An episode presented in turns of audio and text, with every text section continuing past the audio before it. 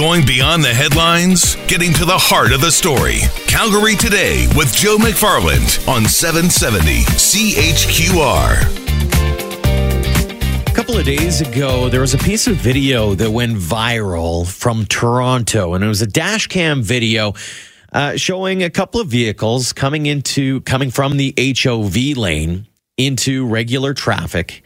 And there's a one car going and another one that's kind of slowly creeping up behind, and then all of a sudden passes on the double uh, double solid line, then cuts back in front of the, the car that was in front originally, then slams on the brakes, forces that car to go into a spin. And everybody's kind of, what is going on there?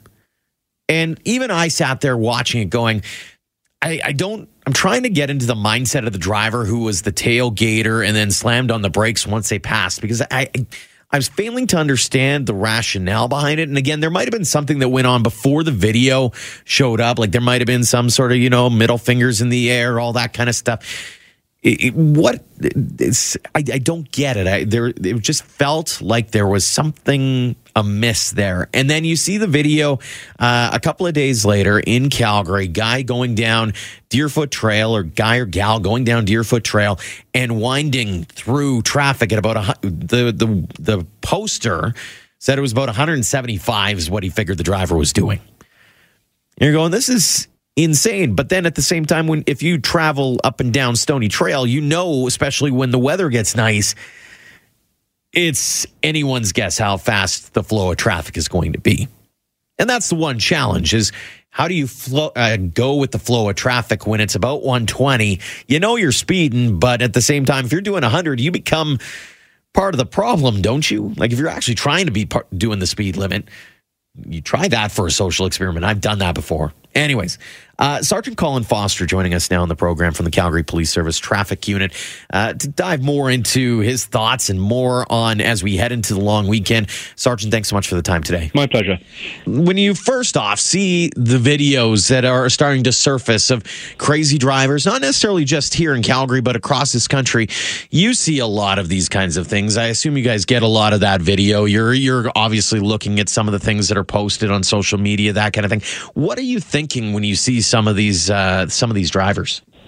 I'm more concerned about what the possible results could be. Um, you know, from, from uh, previous discussions that you and I have had, um, I tend to deal with all the uh, really serious collisions. Uh, you know, the bad injuries and the uh, fatalities. And all it takes is for one of these guys to do uh, something wrong or something to happen, and they're not going to only kill themselves or seriously injure themselves, but other people who are, you know, just driving down the road, minding their own business and doing it lawfully. So I always cringe when I see these things, and it some it gets somewhat glamorized by um, sometimes the media, sometimes um, Hollywood, and no, just don't do it.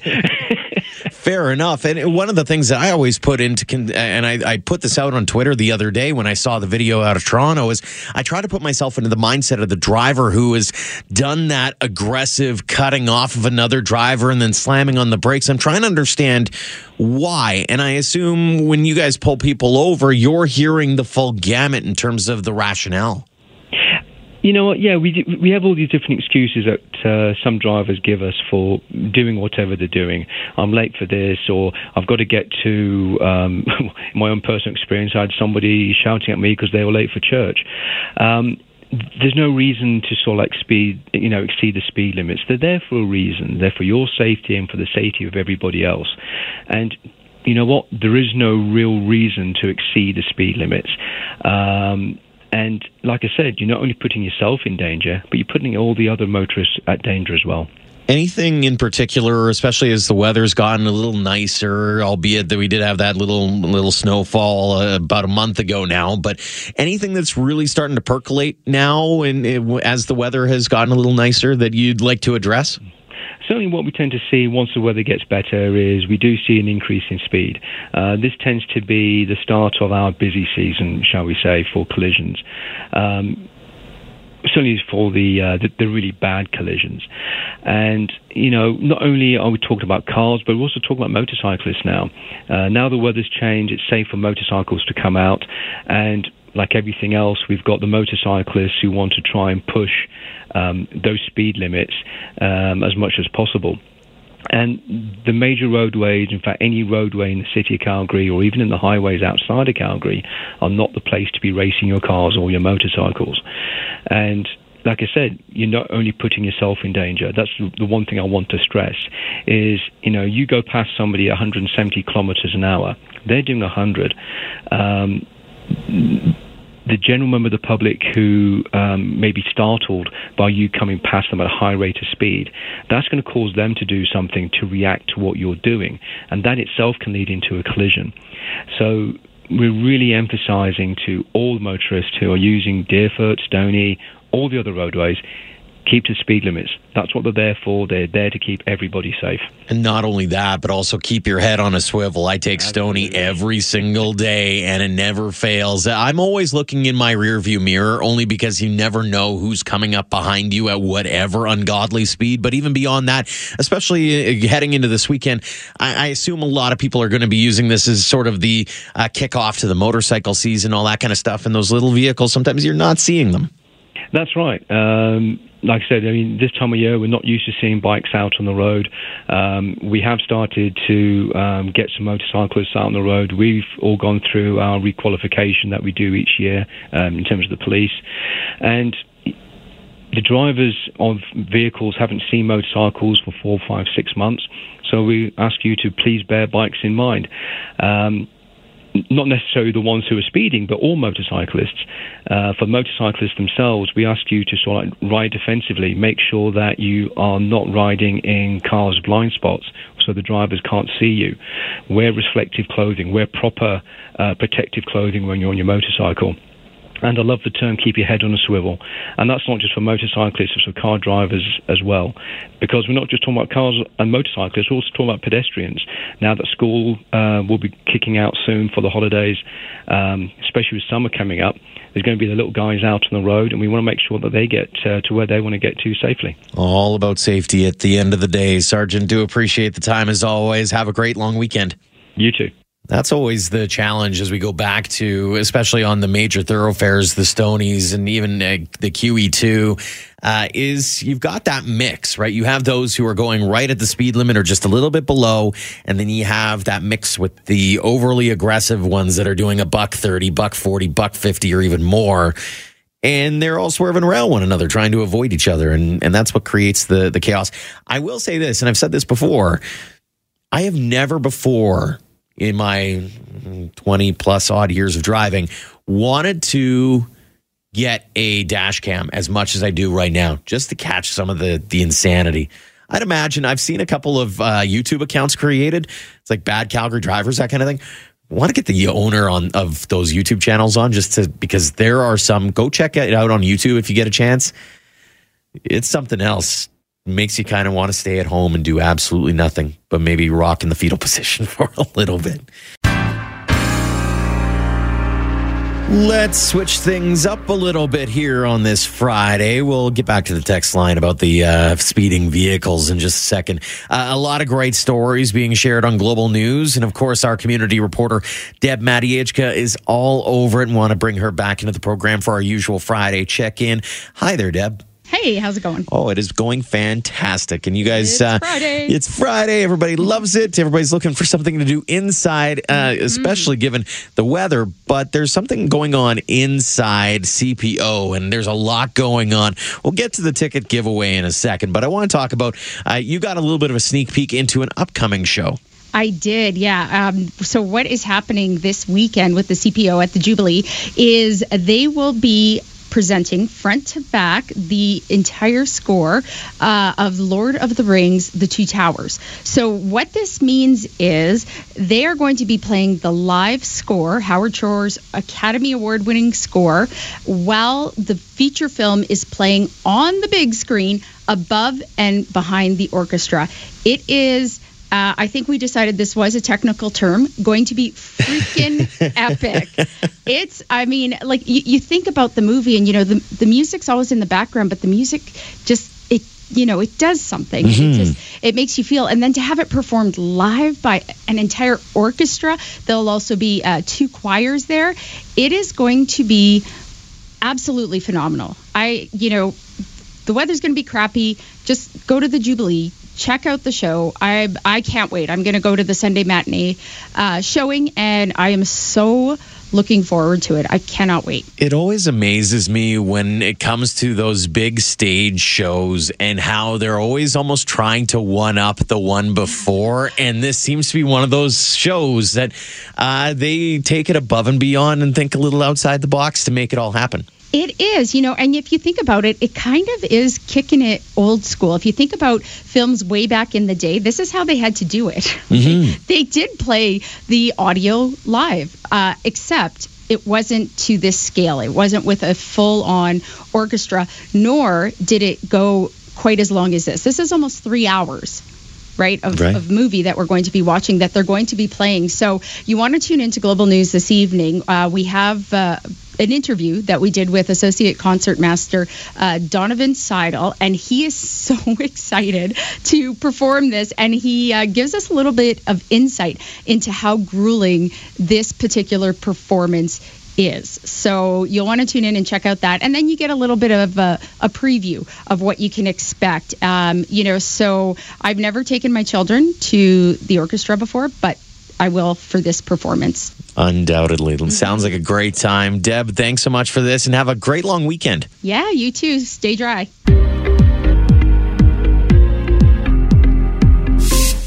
And today is the beginning of uh, the end of the war on fun with regulations that we are announcing uh, to make it easier for people to uh, responsibly consume alcohol in provincial parks uh, and at uh, festivals across Alberta. It's time to lift prohibition era restrictions around liquor consumption in Alberta and give adults the freedom to act responsibly. That was Premier Jason Kenney yesterday, ending the war on fun. Dun, dun, dun. And ending the liquor restrictions at provincial parks for the May long weekend. Not sure how many people are actually going to be going out given the weather forecast and everything else that's going on.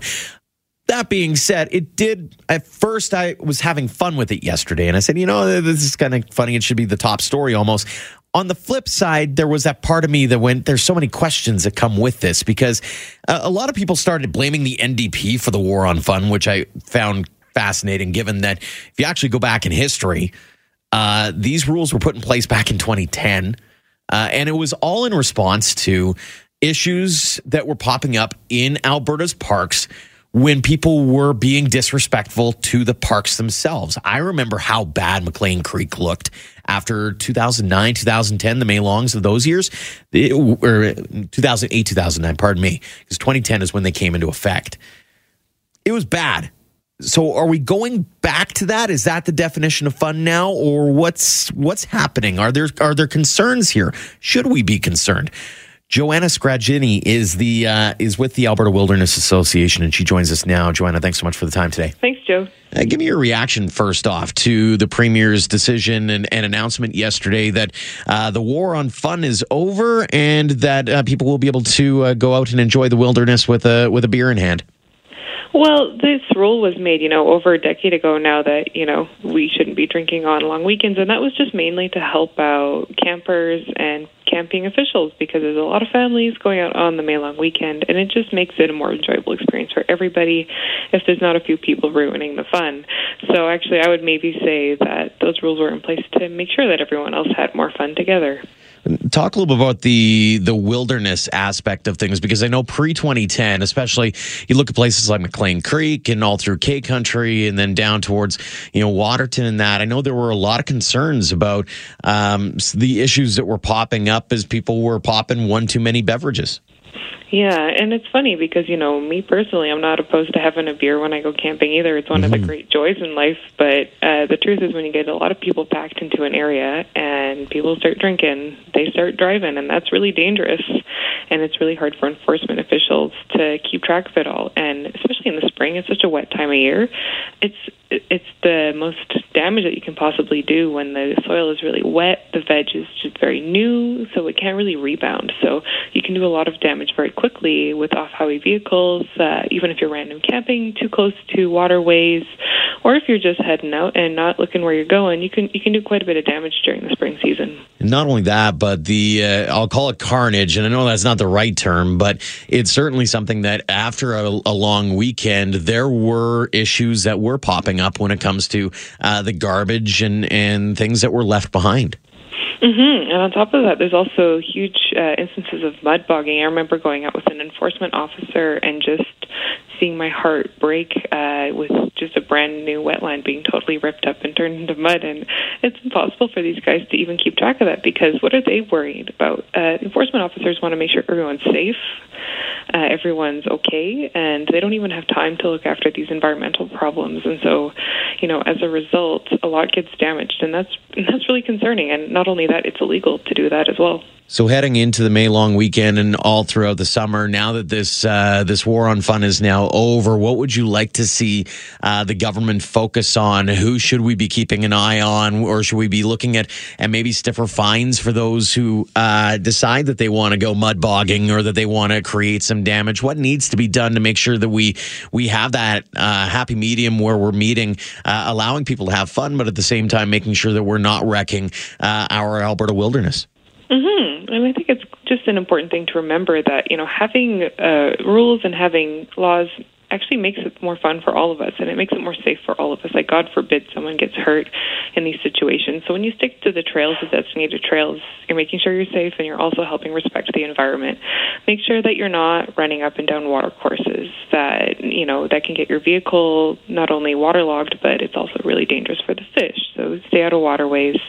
And we do have to have more intense fines for entering waterways and for wetlands because there's serious problems and if you get a big fine you tell your buddy and suddenly everyone knows hey don't enter the waterway. So in many ways enforcement is education. So getting more enforcement officers out on the landscape and making sure that people stick to the trails and stay out of the water is the most important thing. I'm wondering from your organization's perspective, how close are you going to be watching not just the festivities of this weekend, but throughout the course of the summer? I mean, all you need to do is look outside the window right now and go, maybe the everything is going to be a little downtrodden because of the weather, and and so it's it's going to be a bit of a, uh, a balancing act and making sure that you don't overemphasize the results of this weekend, but take a look at the the summer as a whole.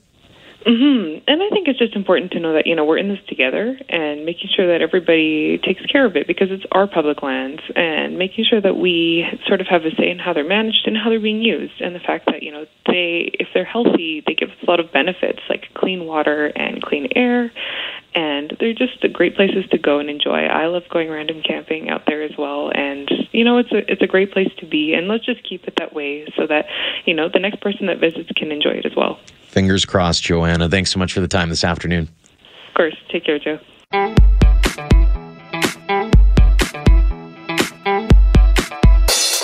If you're thinking about something to do over the weekend, one of those possible places might be Heritage Park. And one of the big reasons, and they've been real happy about this, is the SS Moyie is going to be back on the water after a year off. Obviously, the Glenmore Reservoir upgrades uh, got in the way of it being on the water. So they took the opportunity to fix it up a little bit. And I wanted to get a little bit of a history lesson on the Moyie. And so we bring in curator Sylvia Harnden. Sylvia, thanks so much for joining us this afternoon. Well, it's my pleasure. Give us a little bit of a uh, history lesson on the SS Moyie and why it's so significant, uh, especially when it comes to the world of Heritage Park.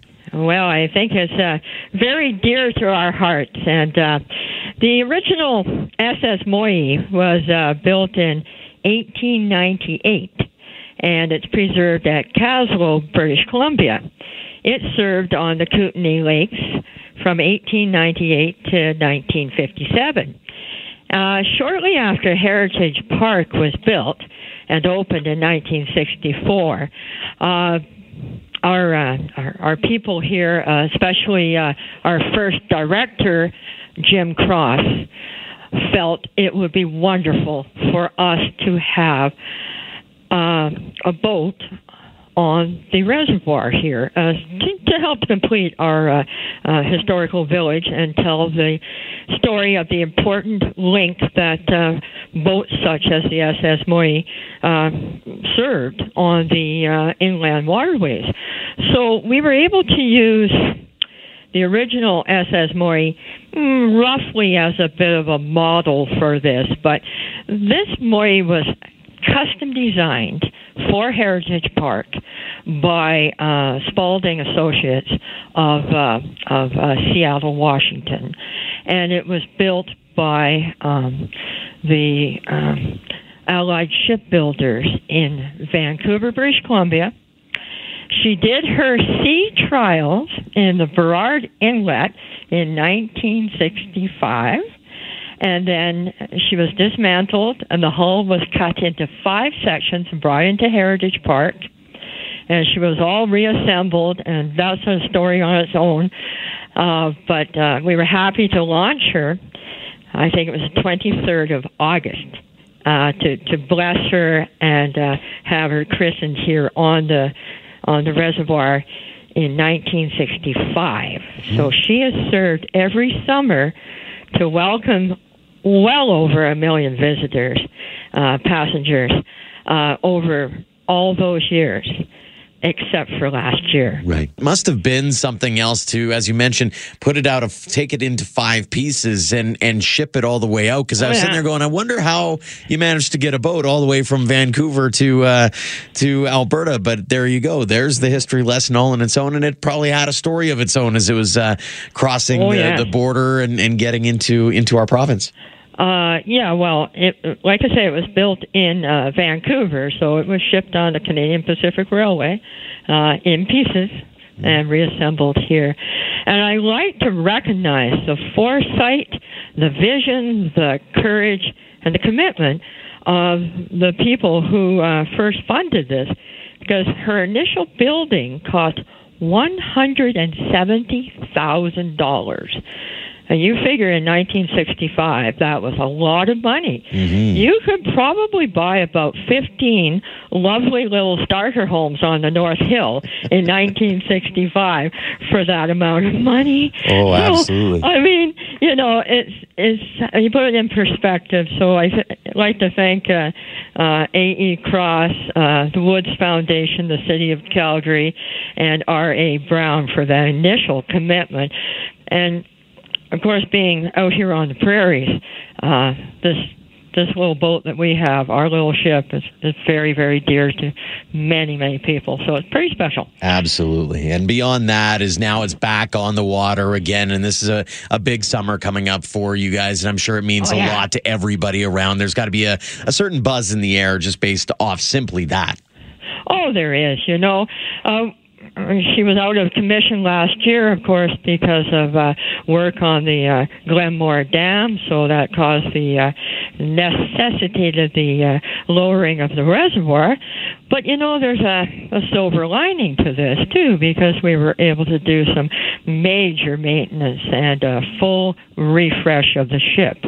So she's in tip-top shape in Bristol fashion, as we like to say, and we're so thrilled to have her back on the water. And I know Captain Andrew, he's he's happy as can be, and he's ramrod straight and, and ready to go as soon as uh, as soon as we open. So. As soon as Mother Nature uh, gives us a little bit of a, a nicer forecast, maybe things will be even more excited, uh, or everybody will be a little bit more excited, I'm sure, uh, after yeah. that, for sure. Sylvia, I do appreciate the time this afternoon. Thanks so much for giving us a little history lesson there. Oh yeah, there's a couple other things. We do have some uh, uh, events coming up. We're uh, looking forward to the return of the captain cruises on Thursday nights, and uh, new captain's cruise on Tuesday, July 9th. And please visit us on the website for more information. You can also follow them on Twitter at Heritage Park YYC. The latest on the SS Moyie hitting the water again this weekend. Just want to take a moment to thank you for taking the time to download and listen to the Calgary Today podcast. Don't forget to subscribe through Apple Podcasts, Google Play, TuneIn, or wherever you get your favorite podcasts. We'll chat with you soon.